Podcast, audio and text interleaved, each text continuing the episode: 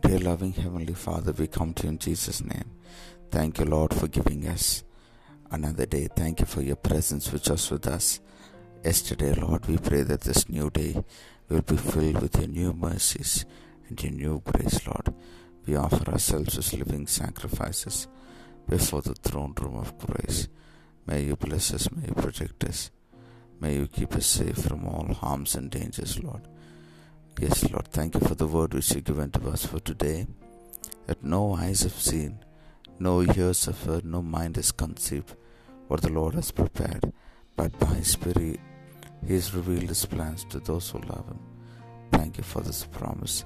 Help us to hold on to this promise. Bless us, Lord. Keep us safe. Oh, yes, God. Thank you, Lord, for all the wonderful plans that you have for us. Help us to walk with the security Yes, Lord, your Spirit will reveal to us, Lord. Our natural eyes, our natural minds, our natural ears will not be able to see, hear, and understand. Lord, but you, through your Spirit, Lord, keep revealing your plans to us. We pray that we will, Lord, be in the center of your will, that we will be people, uh, come, Lord, doing your purposes, Lord. Be with us, Lord, and teach us your ways. We give you glory, we give you honor and praise. In Jesus' matchless name we pray. Amen. May God bless you, dear ones. Have a wonderful day ahead.